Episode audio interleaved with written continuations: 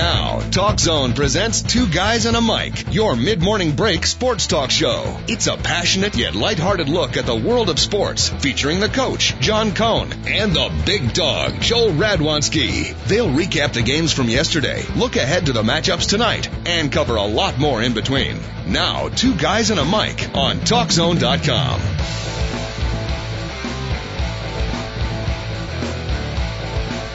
DC for three. Welcome everybody, to guys and a mic. March Madness talk, a little college basketball front and center on this beautiful early March weekend here. Two guys and a mic, TalkZone.com. Big Dog and the coach with you right up until 11 o'clock. We'll sneak into some other avenues too. We'll jump off the sports page. Got a little golf to talk about. That's right, golf is up there, a little uh, auto racing, and of course, we can't forget pitchers and catchers reporting a little spring training report. I heard another upsetting interview on the radio right before coming in day. Right, but well, not upsetting, but it, but it, it, it, it parlays onto our conversation a couple of days ago about how guys are talking about how great things are now and how good the coaches are doing now and, and like what the hell was going on last year at the White Sox training camp and at the Cubs training camp. So we'll do a little baseball talk too. Again, dog, coach, up to 11. Phone lines open 888-463-6748. The phone number. A little bit of David Olson's uh, semi-elusive music. And then we begin the show. DC for three.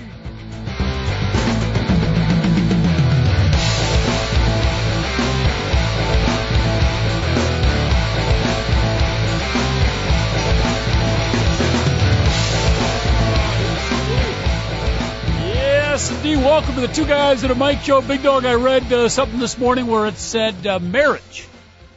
This guy had just, uh, or was, was consulting someone who just got divorced. Anyhow, his quote was, marriage is a wonderful institution. But then again, who wants to be in an institution?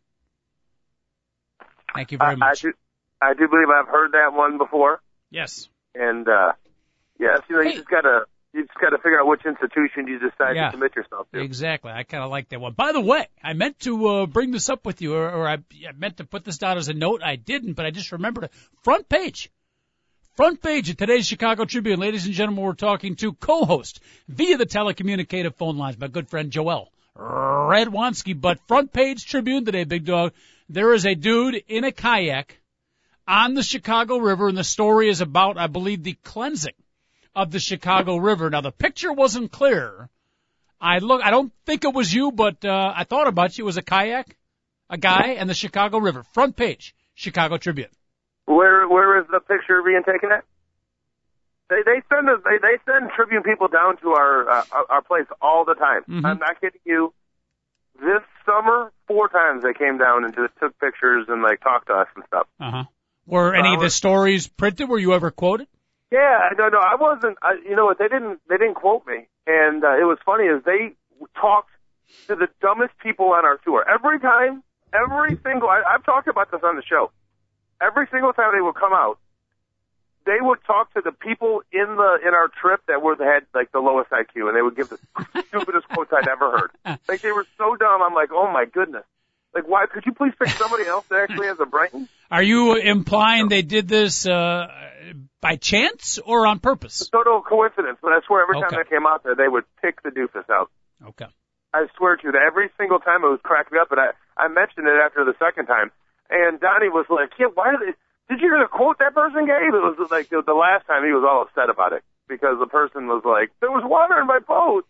Yeah, ladies and gentlemen, I can tell you he's a uh, entertaining, if not semi-qualified, sports talk host. But by day, and the uh, you know spring has sprung, the grass is riz. I wonder where the birdies is. The weather's starting to warm up. It won't be long. WaterRiders.com, some of the most entertaining tours of the city of Chicago via a kayak and via the Chicago River. My good friend Joel Radwanski and Joel, I'll take uh, 10% of all your tips this year. Thank you very much.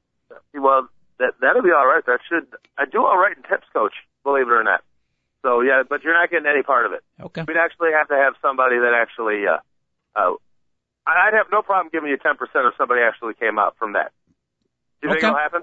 What's All the right. chance? So, uh, so if I tell people you got to mention the coach recommended it, then I might pull the 10%. I'd give you 10% of my gross earnings. Beautiful. Beautiful. By the way, I'll give you a tip. Never Okay. invest in railroads and don't eat yellow snow. That's my Did tip you for the day. never invest in railroads? Never invest in railroads and don't eat yellow snow. Those are my two tips for the day. Why is Dave looking at me like that? Why should Well, I don't know. With all those high-speed rail lines coming in, I might it might not be a bad time to invest in the railroads. It was a quip. It wasn't really in-depth theory. well, You don't want to well, half, half of it was good advice, but the other half, eh, I Okay. got a question. All a little right, bit. all right, I'll take that.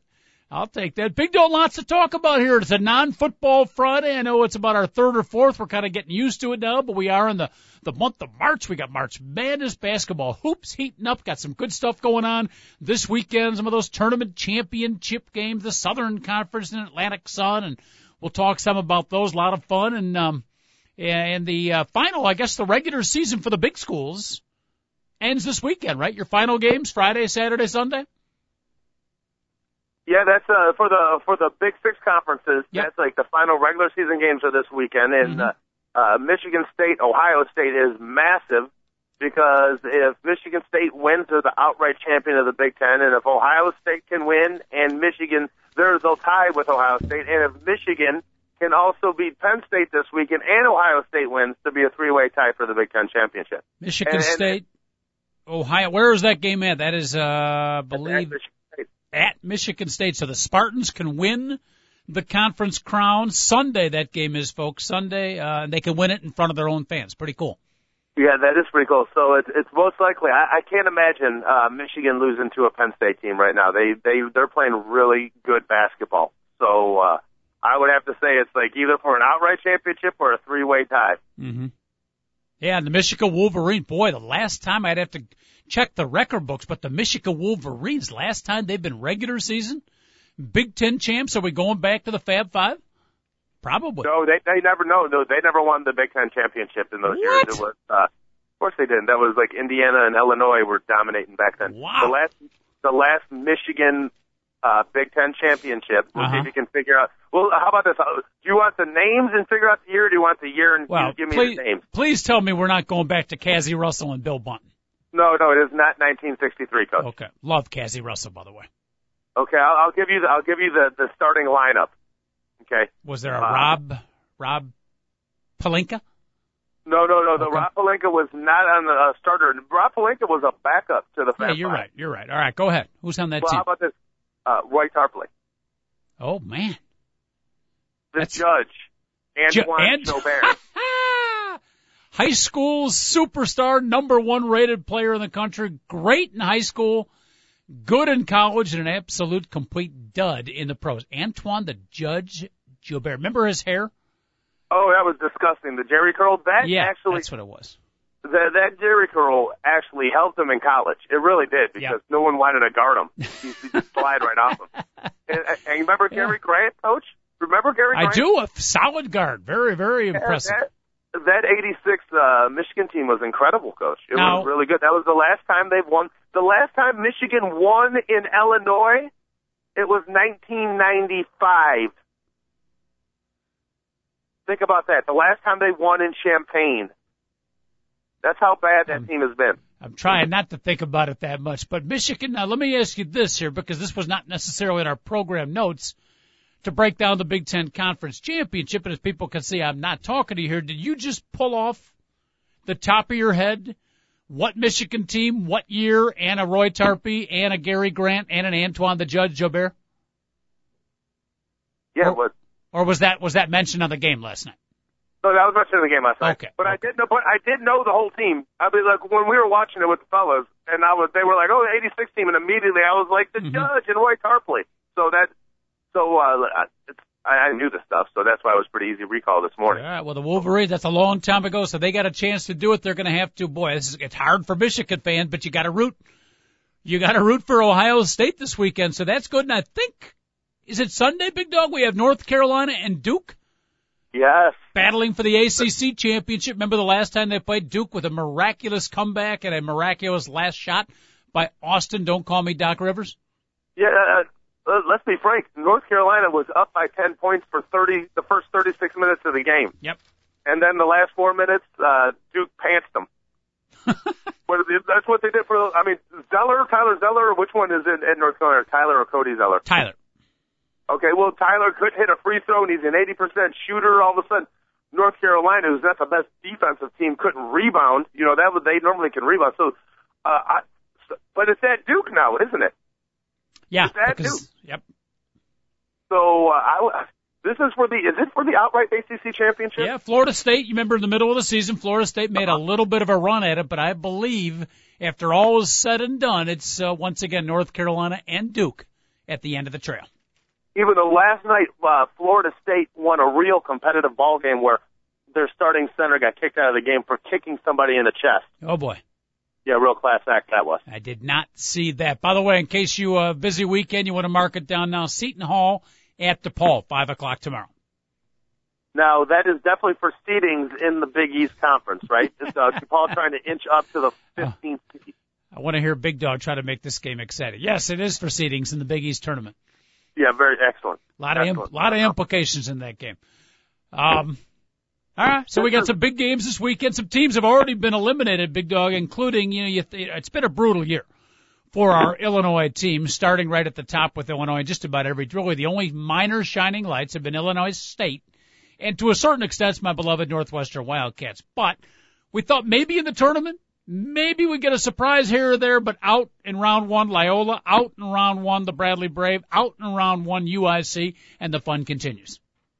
Well, you know what? This year in that particular in, in this state, it has been really, really ugly basketball all year long, Coach.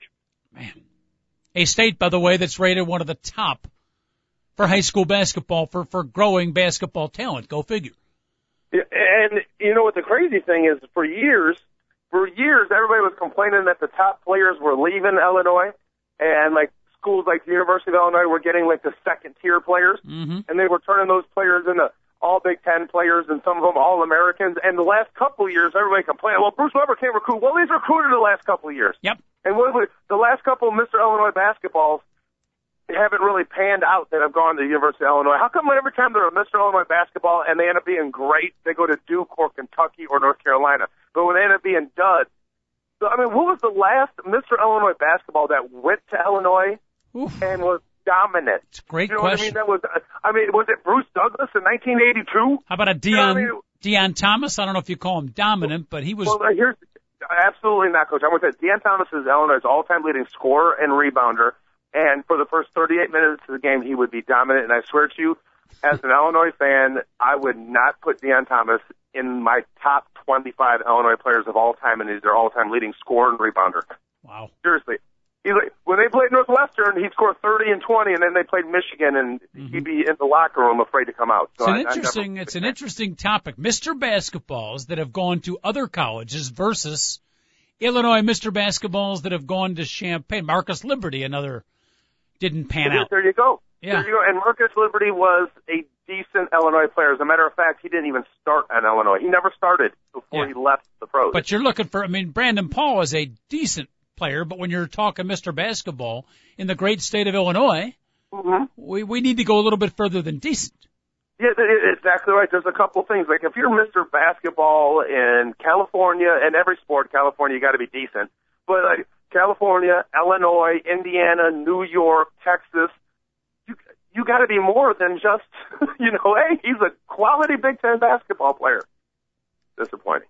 Yeah. Eight eight eight four six three six seven four eight. If you're uh, starting to feel the fever a little bit, your temperature's going from a 98.6 to, you know, maybe just, you don't want to heat up too much, but maybe a little 98.9, maybe 99.1 start to heat up. It's a long run.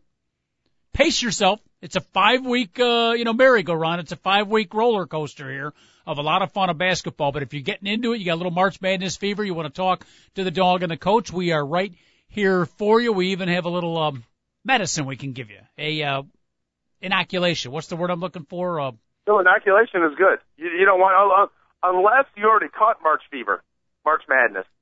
Then you, there's no longer an inoculation. Then you need actually a cure for it. then it'd be too late. Eight eight eight four six three six seven four eight. The phone number triple eight four six three six seven four eight. Speaking of inoculations, Big Doe, you'll be happy to know I went for my yearly physical, something that you are turning into a decade, every decade physical, but uh by all reports, now keep in mind there was no psychology involved, so the mental part, but physically, I'm good to go, Big Doe. Now, either you're a hypochondriac or you go a lot more than once a year. This Okay. was not. It was not the colonostomy.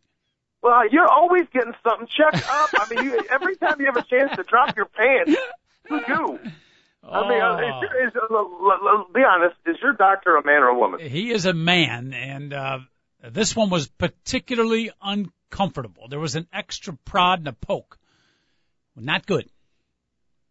I mean, that's yeah, that's not good, coach. Not good, big dog. So this is it's a new doctor though. No, You know, same you don't go to doctor. same, oh, oh, same doctor. Yeah, same doctor. Yeah. But, you know, the colonostomy now, you know, I'm scheduled once every five years, so you won't have to hear me talk about that again until, uh, what do we got? 2017 probably. So we're all good. So, oh, oh, so you honestly don't go more often than you need to because I I feel like you go more often than most people do, coach. It does seem like that. It does, but I know I keep records. I, you know, believe me, I don't want to go more often than that. But anyhow, I'm good to go, big dog, and I highly encourage you and any of our listeners out there who haven't been to a doctor like the big dog for the last eight or nine years, uh, get yourself checked out. And if you got a little March Madness fever, we are here to cure it for you. Eight eight eight four six three sixty seven forty eight, and you call up, and you know we'll we'll pry and we'll probe a little bit, big dog, but it's certainly not as painful as the actual doctor office. I know you particularly. You have very good. What do they call it, doctor? Uh, what do they call it? The, the nice talk in the in the doctor's office. There's, Uh, a, there's a word for it. bedside manner. Bedside manner. Big Dog has very good basketball bedside manner. You take it easy on most everybody.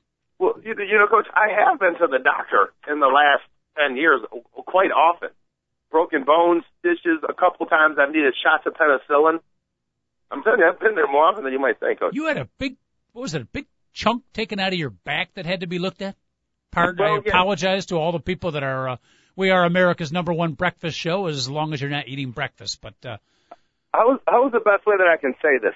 Um, I was with a woman for seven years, okay, and she never mentions I have this gigantic chunk that sticks out of my back that I can't see anywhere. It's just like in the perfect spot in the middle of your back that you couldn't even see. basically in a mirror. like a divot. Well, no, it's not a divot. It's, it protrudes out. Okay, and I'm not kidding you. The first girl I get intimate with after my divorce, first thing she says to me, she goes, "You got like a really big thing sticking out your back." I'm like, "What are you talking about?" Okay. Next one, same thing. I'm like, "What the heck is going on?" So finally, like on the third time, the, what, the, she says it like immediately. You got this thing sticking out your back. I'm like, I was with this girl for seven years. She never mentioned Well, this. I- Okay, you know, so I started dating this other girl. She took it out for me. She was a doctor, and she got it out. It was a, it was a bone. no, So it was uh, it was a DC for three. Wow. It She, was, a, it was a bone that got stuck. She thought it was a calcium deposit. It's actually a bone that got stuck in the middle of my back. I was in Alaska, and I was messing around on top of like this one cliff, and the cliff gave out from underneath me, and I fell down this cliff. This is when I was in Alaska, like in 2003 or 2004. And when I fell down, it's because you know I I took a really nasty tumble, coach, and uh, a piece of rock got charred and just got stuck in my back, Oh. and it was there for years. I, Oh. I mean, I was with that girl for another four years. She never mentioned anything about it. Oh. And I'm not kidding you. Every, Hey. like immediately, someone would see me with a shirt. They're like, "Hey, you have something sticking on your back. What is that?" Well, uh, Big Dog, not uh, certainly the uh, fine female of uh, seven years. Very impressive that anybody stayed with you for seven years, by the way. But certainly she should have pointed out. But, but as you're, you know, you don't go to a regular doctor, so I'll play your uh, temporary physician here. Very important for you to check yourself out. You need to be standing in front of a mirror. You need to be doing touchy feely all over your body, and you know nobody knows your body like you do. You need to be checking yourself out on a So in semi-regular basis. Middle, it's it right in the middle. You couldn't be any more perfectly. It was like an half an inch off of my spinal cord, right in like the upper middle of my back. I never saw it. I still don't know what it looks like. So I just when I when I she took a picture and showed me, I was like, oh my god, that's in the middle of my back. So I, Wow. I don't know. I just right. Just- But you said she pulled it out? yeah, I had I was dating a doctor and she got it out from So she took it out. And it was the one of the most excruciating things I've ever had to Oh. go through. Okay, so she was like pinching it. She's like, oh, I see the tip of it. She kept pinching it, and it would get so raw and so tender, I couldn't take it anymore. So like the pus would leak out. Okay, you're the one who you keep on talking about. So I'll, I'll go. And then it took about two weeks of me doing this. So she's like, I can either come home with some stuff, and I don't want to do that because it'll get me in trouble and like numb it, or you just wait. And that she just we just waited, and eventually, the she was able to rip it out, and it was literally, it was literally the size of a dime, Oh. almost exactly the same shape Hello. in thickness, and how big it was. Two guys at a mic, America's number one breakfast show, as long as you are not eating breakfast. Wow. So yeah, that, that, I mean, if you think about it, that could if it went between my ribs, it could have got like went into my lungs and could have killed me. Yes. Could have floated into the bloodstream and worked its way up. No question about Yeah. it. Wow. Mhm. It's unbelievable. All right, a gruesome story. No question about it. But uh, I got I got all kinds of stories for you, Coach. Yeah, I'll bet you do. so- uh, I, I will bet you do. But uh, what was that? What was more painful, having that thing pulled out, or watching Jared Sullinger score a basket with three seconds left and ruining what could have been one of the great moments in Northwestern basketball history? Which is more painful? I would. Uh, well, the, the most painful thing I've ever been through is uh, having my fingernail ripped off. Oh boy, That's still the most painful thing I've ever been through. Dave, I was only giving him a, you know, we, we've been grossed out enough. I was giving him a choice between the two, and he went with the alternative point number C to continue to gross out our audience. Well, I tried. All right, I'll, you know, I'll, I'll, I'll take the leash. I'll bite the, uh, Oh, but you want to make it even worse, Coach? Your Not guy really. Trevor Cobb, your guy Trevor Cobb was defending Jared Sullinger, ugh, and John Shurna was supposed to double team, and he went the wrong direction on one step, and that's why he was half a second late. He was supposed to be standing exactly where Jared Sullinger turned in and shot the ball. wow. What were you breaking I down guess tape? as a Notre Dame, I mean, as a Northwestern fan, that can't make things any better for you. No. No, and I feel bad for John Shurna if it was a mental mistake on his part. What were you, uh, spending a little bit of yesterday breaking down some uh, basketball tape? That's impressive. Yeah, I, uh, I I watched the game again. Okay, Uh huh. on the Big Ten Network and listened to the guys break it down afterwards, and uh, they were the ones who let me know that uh, I knew Cobb was on the. Uh, obviously, well, you're the one who brought it up to me, and then I watched the replay. I'm like, he really was guarding Sullinger. Was Forget Cobb- even. Was Cobb playing behind Sullinger as he planted his rather large took us on the low post? Yeah, and to make matters worse, Coach, if you're going to play like we talked yesterday, that with seven seconds to go in the game, you have to front a great low Absolutely. post score because there's only seven seconds to go. So you force them to take a shot, you give up the offensive rebound, or you force them to make a perfect thread the needle pass. Well, guess this is good. Not, but here's another thing, Coach. Cobb is six foot three and a half. So there's no reason to stand behind him because he couldn't defend the shot anyway. So even if he was behind, hey, you go get a hand in the face. How could you? You're six three and a half. Uh, un, unthinkable how he could At, be that- at that point, you either have to three quarter deny or you go full frontal. Oh, and and another thing is, uh, Pardon the expression. Alex Marcotullio. Yeah. Okay, all he had to do was totally had Craft blocked out. Craft fakes him. Next thing you know, Craft is catching the ball, sprinting toward Yep. uh, their own basket. Yep. That's another. Don't forget, that's another thing that we didn't bring up yesterday. We kind of hammered the strategy and John Shurna getting turned around, and because he gets turned around, he's a half a second late getting to. So it really wasn't a, a mental mistake, coach. It was like a body positioning mistake. You know, it was like a guy ran and he let the guy run inside of him, and because of that, he like had to wait like half a second in order to when he What- saw the ball in the air. What could Marcotullio have done different to defend uh, Aaron Craft? I'm gonna I'm gonna have to tell you straight up. I have no idea, but I do know this. He, uh, Aaron Craft, like did one fake. Marcotullio went down, and he was able to just run straight at the court, and he caught the ball Yep. sprinting Which towards is uh, bad. Like we always we always talk about for, for as Bears fans, we're dying.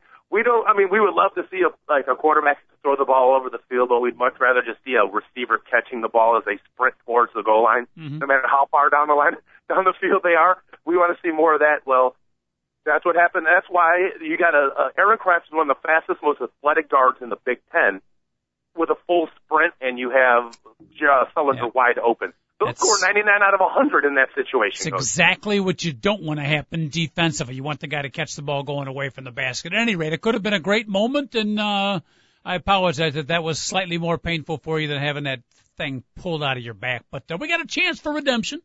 The Cats can get back in the NCAA scene. They got a big game at uh, Carver Hawkeye Arena, taking on Fran McCaffery, the Steve Forbes lookalike, and the Iowa Hawkeyes. Should be a great ball game. And again, March Madness in full swing over the weekend. Tons of college basketball. A lot of decisions to be made though, but you can only tape so many games. You know, you got the small school conference championships. You got big conference. You got high school, state championship games in some of the small school divisions. So, um, a very difficult weekend, but you have to make decisions at some point, no? Uh, well, yeah, sometimes you got to make a decision, coach. I, I understand where you're getting at. And, uh, like this weekend, Iowa and Northwestern are way down on the list. Oh, no, no, no, no. That, that's number one for oh, me. yeah, yeah, yeah, yeah, yeah. If I'm, if I've got a conference championship tournament Eh. game, well, that, you can go watch Northwestern, Iowa. Okay, at this point, Northwestern, uh, somehow Joey Brackett still has him in. I am pulling for Northwestern, coach, but come on. I, I- Northwestern, if they're going to make it, they'll do something in the, in the Big Ten tournament if they're going to make it. The Iowa game is not, if they lose that, they're eliminated, basically. I thought I could get a little bit of redemption yesterday, David Olson. I, I you were, uh, I was in studio with Dave after the show. Called my wife, like the sick puppy I am, and had her tape the Big Ten tournament, women's Big Ten tournament, big dog. Like 10:30, Oh, God. Illinois was playing. 12 o'clock Northwestern. I've gone to a couple Northwestern women's games. So, you know, I, hey, maybe a new seed. They've struggled to the season, but, you know, Big Ten tournament. So got all excited last night, you know, flipped down the channel, little Nebraska Northwestern women's. Maybe we can get on a run at a tournament. Before I got the popcorn and the Diet Coke settled in, Nebraska 41, Northwestern 10. That was the score midway through the first half. So I, I know exactly what you're talking about, Woo! Coach. I have not watched a women's basketball game in years. Illinois, Michigan is starting to pee me off, and I'm look. I look at the Big Ten Network. Yep. Okay, we got we got uh Wisconsin, Minnesota. These two women hate each other. I'm going to watch the Big Ten tournament game. I turn the channel on, and the score is 77 to 35. Ouch. I didn't watch the rest of the game. I don't know if I don't know if Minnesota held on to that 42 point lead with 11 minutes to go, coach. But I'm assuming they did. And then I and then at that point I got involved in something else. I did not watch Michigan State beat Indiana last night. That was supposedly a pretty good ball game. Heartbreaking defeat for Kathy Bennett and the Indiana girls. All right. 888-463-6748. March Madness in full swing. Give us a call. You want to talk about conferences, your favorite teams, bubbles, brackets, whatever it might be. Real quick, Big Dog, before we go to other topics on the basketball front, NBA news and notes. Uh, our Chicago Bulls back in action taking on the Cleveland Cavalier and, uh, Kyrie Irving is really the only reason to watch the Cavaliers, but apparently I really haven't seen him play much outside of highlights, but he's having a great freshman year. And I remind everybody, he basically played, Seven games at Duke. period. He Yeah, came in as a freshman, got He injured, didn't play more than 12. Yeah. so he played seven college games, and immediately he jumps into a starting role and is starring in the NBA. That's pretty impressive. Yeah, don't quote me on seven exactly, but it was it was about a quarter of Duke season that he played last year, and uh, I'll, I'll, I'll be the first one to admit it. When he went number one overall, I'm like, could, could this be the worst number one overall pick ever? Honestly, I was thinking that not to knock on him, but I was like, really, a point guard that you really don't know anything about? Yeah, Yep. he was the deserved number one overall pick in the draft. He's not John Wall, Derrick Rose, but he's a, as athletic as those guys. My God, is he fast, coach? He can really move. And he finds a way to get into the paint and score. Yeah, that's what I like about him. And Yeah. he really is. I really feel like he is trying to distribute the basketball as a point guard. Mhm. It hasn't worked out well for him.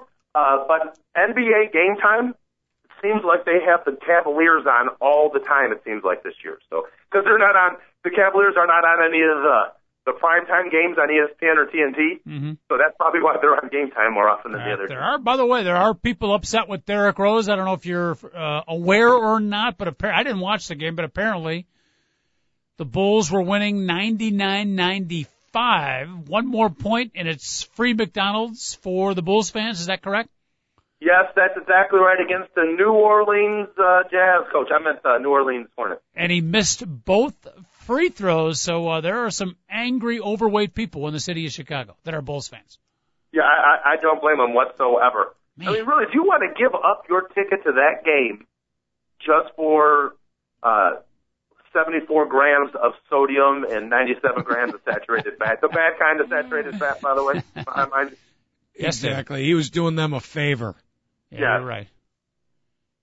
Uh, he, I, he wanted to say that, but that would, if he would have said I did the fans a favor, that would be the most controversial thing that Derrick Rose has ever said in his whole entire basketball career. Is McDonald's in any way, shape, or form a sponsor of your Chicago Bull? I'm sure that, I guess they are because they're doing that contest. Yeah, that you pretty much answered your own question there, Coach. Yes. so yes. By the way, I, I- think you're giving away free stuff. I haven't had a. Big Mac for years, partly mainly because of the health reason, but don't kid yourself. Still a pretty good sandwich, just on pure taste. Way too much bun and lettuce. I like more meat in my sandwich. I'm more of like the big, like cheeseburger guy with less bun. So there's, you add in a piece of a bun in there just to cover up the fact that you put two tiny little uh, Yeah. uh, 98% beef patties in there. As you expand your horizons and get into some of these new franchises like like Five Guys and Culver's and Smashburger, when you go back to something like McDonald's, it's like night and day. You can't you can't eat it. I I can't eat McDonald's anymore. I just can't. I, I, I really can't. I mean, it's just it, there's like you, you can you can taste the artificiality to it. Is the best way I I, I put it. completely agree with you in that, David. You can. Let me, uh, And the last, the only time I ever ate McDonald's since 2003 was when AAA listener and, and often email tri- e- e- emailer AAA uh, took me to a McDonald's the morning after a uh, swinging for the kids golf outing, coach. Yep. That was not a good morning for me. Not at all, coach. Is all I'm going to say. Although the the regular egg McMuffin is one of the best and most healthy things on anybody's breakfast menus anywhere. Really? Believe it or not. Yeah. Little egg, little cheese. I haven't had an egg McMuffin probably in over 10 years either. But Egg, cheese, English muffin, and Canadian bacon. And it's, I mean, surprisingly very low in fat, high in protein, very good for you. I don't know if it's very Well, I wouldn't in say fat, but good for you, but I mean, In it's, comparison. I mean, it's, it's, it could be considered a healthy breakfast. Well, Well- if you exercise, fat in the morning will help make you skinny. And if you don't understand that, people, then you're probably the people who are buying fat-free and sugar-free stuff that's got nothing but chemicals all in those particular products. Because your little fat does not hurt you. It doesn't. And this is from a guy that's lost. I went from 33% body fat to below 10 at one point. Now I'm around 15 right now, but Mm-hmm. and I eat a lot of fat, coach. So Nobody some gets to this strategically placed saturated fat, particularly at the beginning of the day, followed by activity during the day, is not necessarily a bad thing. No, it's actually a, an extremely good thing for you. It's a really, really good thing. And you know, it's it's really funny, coaches. If you eat like a perfect diet in terms of like lean meat and you know the right saturated fats at this time of day and blah blah blah, the right vegetables and all that, it's so high in cholesterol that you have to eat the right. It's, it's so strange that if you kind of eat perfect, you eat a lot of cholesterol. That's if you're eating meat and you want to have like an extremely lean body. It's there's so many like even when you think you're eating perfectly, you're really not. You understand what I mean, Coach? It's, you you can't go to any extreme nowadays. So it's all right to have a little fat. It's all right to have a little man, not man-made sugar, but natural sugars. That's what people need to learn nowadays is not to freak out over a little bit of fat or sugar as long as it's natural. Exactly. I part of my breakfast this morning. I had a piece of uh, whole grain toast with almond butter mixed with honey on it. Ah. Delicious. Big fan of the almond butter. Mix a little honey with it. Mix a little honey in it. I will check that out, but I'm I'm uh Good stuff. three times a week on the way to the way to the radio station. Your little almond butter. I think Big Dog, you turned me on to the almond butter. By the way, David, add meatheads to your uh, hamburger plate. They got pretty good burgers too. Yeah, yeah. I was going to mention one that. of the new Yeah, one yeah. of the new fang ones. And Big Dog, I will tell you, uh, you mentioned having the McDonald's after uh, the swinging for the kids outing. One of my proudest moments ever was as a youngster, early twenties, driving back from the city of Chicago. Hopefully, I wasn't driving. And we did. I was with a bunch of friends, and we did our usual, you know, White Castle stop, the one on Addison Street. Uh huh. And I had been talking about it. I had signed up for a 5K run the next morning. Okay. So my friends, my friends were all telling me, yeah, you'll be there, right? You know, you gotta wake up at six o'clock or whatever for this thing. So, uh, of course I took that as a challenge, but I pounded down a dozen White Castles with the strategic 2% white milk. That was the key. You gotta coat the stomach. But dozen White Castles, little skim milk, six o'clock in the morning, I'm out in Morton Grove completing one of my fastest 5Ks ever. And I owe White Castle a big part of uh, that great time. uh, you know, forget about Jared at Subway. You need to You need to get this story out there, Coach. People need to know how triumphant of a morning you Yes. had that one day. And it was surprisingly nobody came from behind to, to catch me. I couldn't figure it out. I was going to say, yeah, no wonder you were fast. You had to get to the finish line before the trots. It was amazing. I kept looking behind me, and it was like people would nobody would catch up to me. Big. I couldn't figure it out. You know, uh, I, I will say this: my grandma one time went to uh, the doctor for incontinence, and uh, prescription was a you swooped uh, White Castle. Oh goodness. People tuning in for the, I'm, I'm laughing because people tuning in for the show for a little sports breakdown, and uh, we've thrown in a little sports big dog, but for the most part, probably grossed everybody out for the primary part of the show. I'm sorry about that. Yeah, well, I apologize to you. I'm part of it. Eight eight eight four six three sixty seven forty eight. Let's get off the basketball front. Big Dog and a coach. Beautiful Friday here in the fine city of Chicago. By the way, Monday, a happy Casimir Pulaski Day in advance to you, Big Dog. You have uh, some slight Polish brethren, but it is Casimir Pulaski Day here in Chicago. The kids have a day off of school. Yeah, yeah, of all the great Polish people you could uh, honor, you decided to have it be Kazimierz Pulaski people. Come on, all the great guys, and it's Kazimierz Pulaski. Well, who would be? Uh, give me your top five of great Polish people that you would potentially have a day off of school for. Uh, Copernicus would be number one. Copernicus. Yeah. He wasn't Polish. Oh God, you're an idiot. Okay, then Chopin would be the other guy. Chopin. Yeah. I got to check the And are heritage you trying to tell me? I'm trying to tell me now. Chopin wasn't Polish. And then after that, it would be uh, Joe Montana, and then the fourth, then the fourth one would be Dan Marino. So you got Montana behind Chopin? Yes, I do, Coach.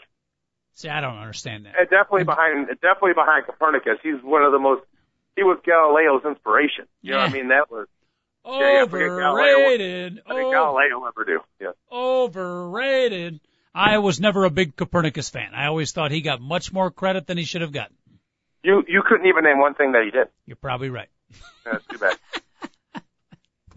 Oh, I love annoying Big Dog. It's part of the joy I get from this show. All right, let's uh, continue on to the sports talk. Off the basketball front, Big Dog, and on to a little pitchers and catchers reporting. I think before you hopped on the phone lines, or you were probably talking to David Olson about, uh, you know, some movie back in the 1940s. But I mentioned again, right before getting out of the car to come up to the studio, I'm listening to a Cub interview with Reed Johnson. Live from uh, Mesa, Arizona, spring training. How's everything going, Reed? Oh, it's great. You know, what's the big difference this year? Well, you know, or are there some great young players? Yeah, there are some great young players, but the biggest difference, guys, really is the coaching staff. Our attention to detail this year from the coaches is so much better. We're really doing all the little things. He kept mentioning attention to detail, which again, all sounded great, but then I kept thinking back, well, what the hell was going on last year? Are you telling me this highly paid coaching staff, Mike Quade and I forget who some of the assistants were, they were not emphasizing attention to detail? It, it always kills me when I hear that kind of conversation. You you you remember the great Rudy uh, Jaramillo signed as uh, Is he uh, the hitting instructor? is he what, not? what a surprise! He's still the hitting instructor, isn't he? Oh, I hope not. Oh, they, he had his offense in the American League. They averaged, they hit 285 every year with a high slugging percentage. They were the Rangers in in the the ballpark ballpark in Arlington. I mean, I could be their hitting coach. I mean, sir, uh, what is that difficult about being? All of a sudden, he comes to the Cubs and they've gone backwards. They've regressed. I mean, Tyler Colvin under Rudy Jaramillo was swinging at pitches in the dirt over his head and looking at him right down the middle. There were so many guys that have been jacked up under Rudy Jaramillo. He's the first one that needs the club. He needs to be cleaned out of the Chicago Cubs system. I got to check, but I think any Cub fans uh, help us out. I think he's still the batting coach. Eight eight eight four six three six seven four eight. Who's his bench coach now? Is it Mark Parent, longtime minor leaguer, backup catcher in, in uh, Major League Baseball for a while? I think Mark Parent is the new bench coach. Who was Quade's bench coach? Big Dog, do you remember? Uh, I think it was Don Zimmer. I have in front of me Doc? the uh, Chicago Cubs coaching staff for 2012. Big Dog's guy, Okay. Rudy Jaramillo, still part of the organization. He is still the batting coach, yes. There you go. Uh, okay. Chris Bosio is our pitching coach. Who? Chris Bosio. Chris Chris Bosio. Bosio was a longtime uh, Milwaukee Brewer. and he was really, really bad, which should make him a decent pitching coach. You're right about that. Uh, Dave McKay is our first base, base coach. Okay. Uh, Pat Wave and Listach. McKay, Pat, what's his last name? Listach, God bless you. he's the bench coach. third no, base third coach. base coach. Oh, he's a third base coach. Yeah, he's good. J- Jamie Quirk is your bench ah, coach. okay. So Mark Parent was last year. Jamie Quirk, or maybe Mark Parent's helping Robin Ventura. All right. So basically, Big Dog, a brand new coaching staff, except for your guy Rudy Jaramillo. Coach, I have a trivia question for you. Yes, sir. Which player with the last name Q has the most? ho- When it starts with the last name Q, has the most home runs in Major League Baseball history? Great question. It's not Jimmy Qualls, ex center fielder for the '69 Cubs. No, it's not. And yeah, and he was only there for a while until Don Young replaced him with a Yeah. suicide, uh, a poison pill. I'm pretty sure there's a Q with more than two that Jimmy Qualls' career had. Uh, that's a great question. Hold on a second. I, I'm going to throw it out there to Dave Olson. Do, do you have any guesses on who, It's which player? not Carlos. It's not Carlos Quentin, certainly. Oh, you know what? Carlos Quentin will have passed the guy now. He will have passed him. So it's now Carlos. It's got to be Carlos Quentin now because it was Jamie Quirk before. really? And uh, yes, you're exactly right. Carlos Quentin has had to have passed Jamie Quirk at this Boy, point. that's- so I'm glad you threw Carlos Quentin out there. Thank you. So Not a great history of uh, of Qs and power hitting though. Jamie Quirk was your. How many did Jamie Quirk have? 120. no, he had like 70. Uh, maybe maybe even 50. He didn't Wow. have that many, but like you know, Dan Quisenberry didn't bat very often. Yeah. Interesting. All right. So there's your Cub uh, coaches. And anyhow, the point I was trying to make is I, I just can't believe that this is the highest level of the profession, Big Dog. Theoretically, the best of the best of the best of the coaches, the best of the best of the best of the players, the organization. I mean, these coaches spend weeks, do they not? A good part of their off-season planning. The six weeks training. That's a big part of what the coaching staff does. Yeah, yeah. And- and you're you telling me- prepared. And, and, and I'm hearing, oh, hey, this year the attention to detail was great. We're working much more on fundamental. Well, what the hell were you doing last year? Can't Yeah, understand. I, I, yeah, I, I, I totally agree. I don't understand why. The, you know, coach, I've never been a football coach, but yet I have uh, the first three weeks of my football practices already like scheduled, and then I have the four possible weeks, depending if it's a fr- Friday going to Friday or a Saturday to a Friday, Friday to a Saturday or Saturday to Saturday. Do you understand like the schedules? Yes, sir. And for for 30 years, major league players, coaches haven't done this. Here's here's the way- instead of being angry, here's what I'm thinking. You know, uh, Theo Epstein wrote a book called The Cub Way, Yes. and he's handing it out to uh, all the scouting and player development people in the Cubs organization. By the way, my guy this year, man, I was talking to him. He has stolen a copy of that and has some excerpts. Coach, eventually he's going to release it to everybody on the website. There's some pretty funny stuff in there. You're going to want to see that when it actually is released, Coach. As a sidelight, by the way, this year, man, took a few hits, took a few shots during the week from some of our uh, Facebook writer inners. Firing, what, what, what did one guy say? It was only one guy, right? firing on this year, man. What did what, what did they say? Well, I think he was criticizing this year's man criticism of White Sox fans. Remember this year, man, basically, what did he say about White Sox fans on that Yeah. YouTube video? Yeah, well, he was making fun of him, and then the guy was like, "You, you said on 355 that you just go there to get drunk," and then I was, then I responded, not this year, man, but I responded, typical White Sox fan can't doesn't understand English because he said he goes to the cell and just goes and gets drunk. And then the guy said, "Your White Cup fans are just haters," and the whole point was the guy was talking about how he goes to White Sox games. I go to White Sox games. White Sox fans can't call me a hater. Matter of fact, I'll go to at least five this year. So I find that funny. Okay. All right. Continue on your thought. You had the uh, Theo Epstein Cubway book, which I love, by the way, the concept of it. Okay, well, maybe it's this. Maybe there always has been attention to detail, but like they, the Cubs have always been renowned for being fundamentally poor. Okay, so like Theo Epstein has gone beyond and like or is stressing it to the point where it's never been stressed in a major league uh, camp before. To really change this whole atmosphere of the Cubs being renowned for uh, batters that swing at balls, guys that don't throw the ball to the right base, guys that loaf around the bases, just pretty much laziness and I mean, let's face it, the Cubs have had the Cubs have never been thought of being a fundamentally sound team. The very few years they were, I remember like in 1989 when Zimmer was the manager, they were fundamentally sound. They won the most games in the National League that year. Mm-hmm. So Interesting you bring that up, by the way, because one of the notes I had is the little bunting tournament they had. Very, very cool, adding some spice a little competition. It started with 64 players, Big Dog, down to the final 16. And I don't know if this is a good thing or bad game, bad thing, but last minute entry manager Dale Sveum uh-huh. is now amongst the final 16. Uh, yeah, that's uh, that doesn't concern me too much. It doesn't concern me. It'll concern me if he wins, though. It'll concern me if Tony Campana was knocked out in the first round. He did, he was. Oh goodness, was he really? Yeah. By the way, this weekend, you know, with all the basketball, see if you can catch a little highlights. Dale Sveum versus Ryan Dempster. Bunting competition round of 16. Very exciting. Uh, I got to say, my money's on Dempster on that one. Dempster will get it done, Coach. I hope so. I hope so. It's only two wins by Dale Sveum. He might have. He probably was taking out guys that were going to be in the minor leagues in a month. Hey, real quick, the uh, Chicago White Sox, uh, quick note on them, and it's really via the Florida Marlins because on the front page of the sports page today, Mark Buehrle in a Florida Marlin uniform, and it almost didn't enter my mindset. I had to be reminded. Big dog, you know, we've heard of Carlos Zambrano, a Florida Marlin, Jose Reyes, a Florida Marlin, that for the first time in a long, long, long time, the Chicago White Sox do not have their Rock of Gibraltar starting pitcher Mark Buehrle, now a Florida Marlin. yeah, I mean, it was back in the '90s, wasn't it? I mean, I think Buehrle came up in in '99 or 2000 when they Mhm. won the division. They had the most wins in the American League in 2000, and I'm pretty sure he was on that pitching staff. Him and Sirotka and Parque. Yep.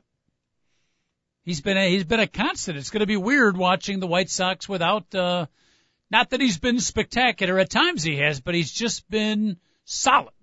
Comfort zone. You picture him in the black with the white logo, and uh, just watching him and seeing him as a Florida Marlin, it was an odd picture. Yeah, Odd. it, I I guess it is. It's weird seeing everybody in a Florida Marlin uh, uniform because those are some ugly ass uniforms. Let's just face it, Coach. Yes.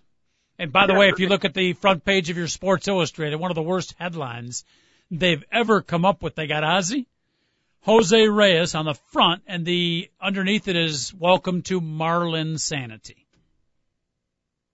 Weak, Oh goodness. really so- weak. Uh, We, I, I'm done with the Lin everything. Yes. Uh, by the way, and I'm gonna, I'm gonna. I was the first one to be like, I love the kid, and it's a great story, and I'm going to continue to feel that way, Coach. But uh, I think the love of the New York Knicks has gone a little bit overboard. Uh, I, I'm kind of liking it as a Chicago Bull fan because all of a sudden everyone, oh, the Knicks, it's the Knicks and the Heat. Oh, I can't wait until the Bulls have to play the the Heat or the Mhm. Knicks because th- that's a matchup that just screams Chicago Bulls all over. I'm going to like that. So Yeah. And, and don't that. Don't take this the wrong way. I don't want to speak for the big dog, but I think you'd agree with me. It's not we're not tired of the Jeremy Lin story. It's phenomenal. No. And we're rooting No, for no, the kid. His first game back from the All Star break, 19 points, 13 assists. He only took 12 shots. It's One just the whole turnover. the whole Lin sanity thing, and the Knicks are the next uh, you know the next great thing.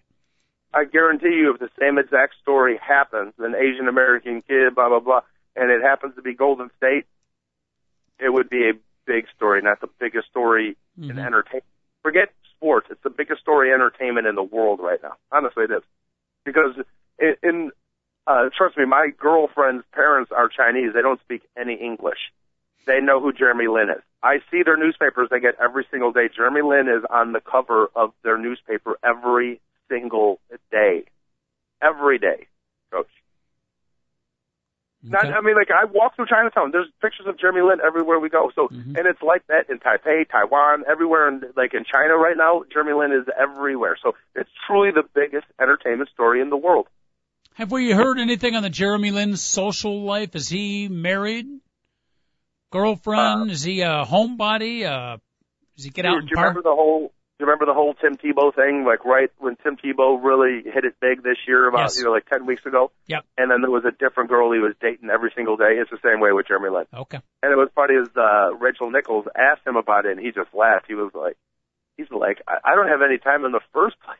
He's like, he's like, I can't imagine having to date all these girls at the same time.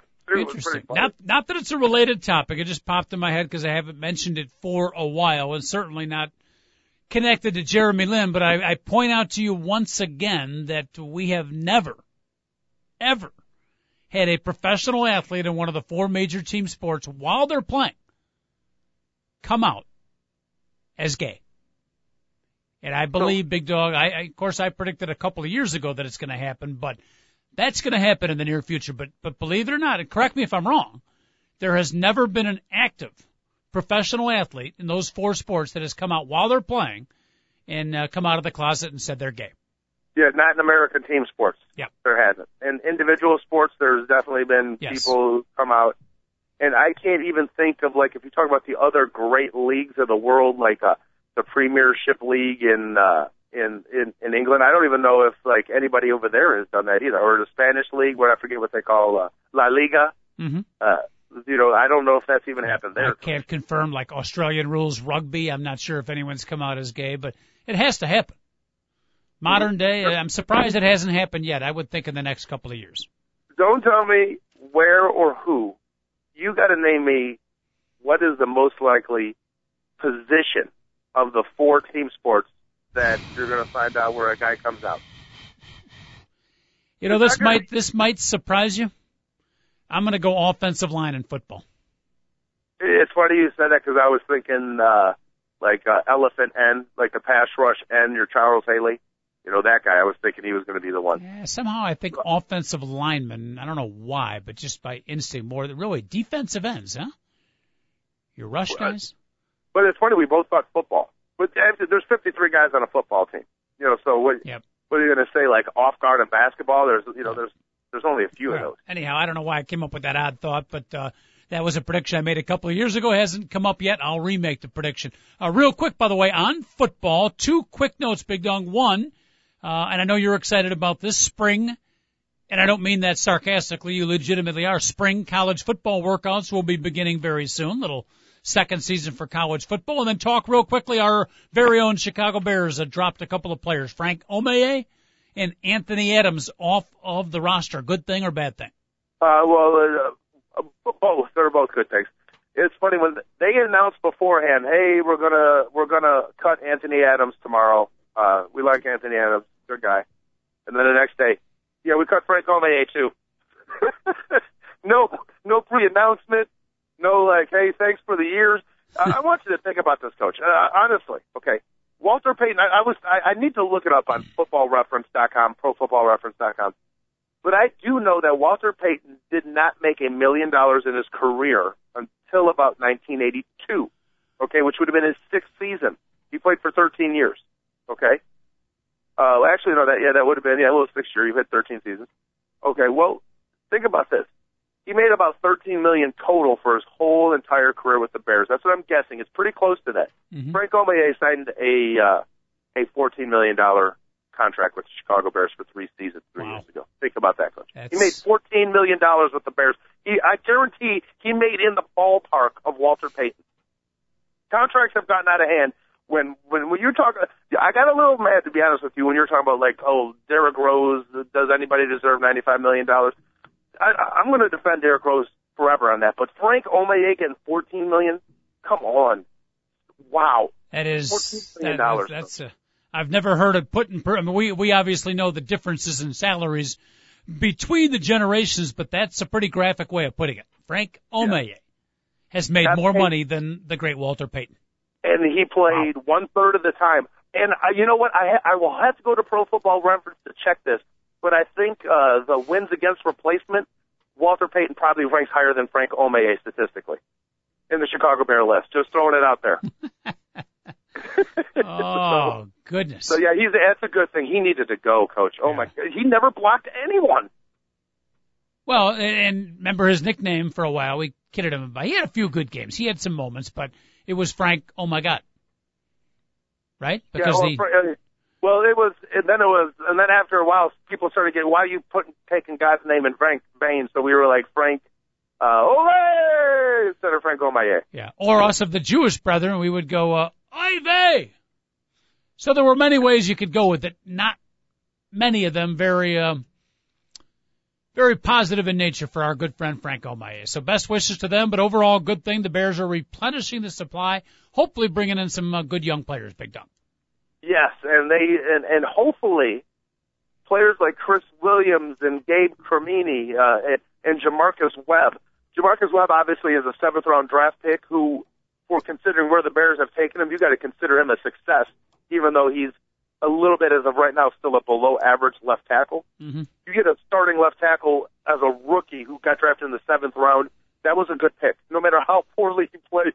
Uh, so hopefully these guys can take a next step, coach, because wouldn't it be nice if the Bears actually, as much as I love linemen, I would much rather have their linemen already on their team and hopefully their draft pick could be like a blockbuster wide receiver or Mhm. a cover corner or a pass rusher. If they have to take another offensive lineman Yep. just because they've messed up in the past, I'd, uh, they, if, he had better be good is all I'm going to say. Please, if they take offensive lineman this year, finally, could he finally block someone as, as a rookie? Mm-hmm.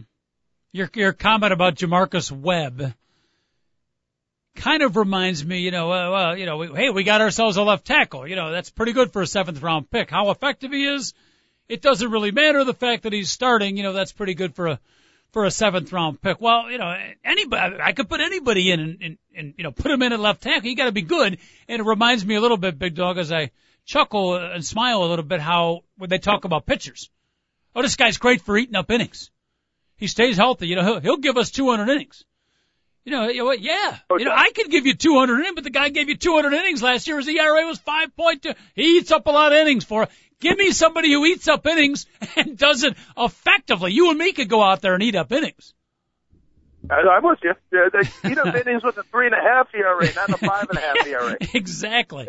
So, Exactly. What, what I was saying is, hopefully, hopefully, J'Marcus Webb can be a starter this like a legitimate Yes. good, and they don't have to waste an offensive a pick on the, Yes. their 19th pick again on their offensive lineman. Not that those are wasted, Yeah. but when you pick Chris Williams and he doesn't play as a rookie, and then you find out he's only a guard, and he was a, like a 14th pick overall, something tells me there was a pass rusher or a corner or a playmaking wide receiver that went after Chris All Williams that year shortly thereafter. That's that's what I'm getting at. We opened up the show with a man on a kayak. We had a little controversial discussion on Copernicus, and we ended out with J'Marcus Webb. I don't know about you, Dog, but that's a complete show right there. J'Marcus Webb is not happy about it because he's next. I'm still not happy about you rating Copernicus the number one Polish guy. We'll talk on Monday on Casimir Pulaski Day. We'll rate, we'll re-rate the top five Polish people of all time. I'm I still don't think Copernicus is is all that Polish, quite frankly. You, you, yeah, well, you have no idea what you're talking about. So that's like, anybody with a brain would agree with me. Have a great weekend, Big Dog. Later. All right. Two guys at a mic talkzone.com signing off. We'll see you Monday. Uh, see you Monday at 10. Have a great weekend, everybody.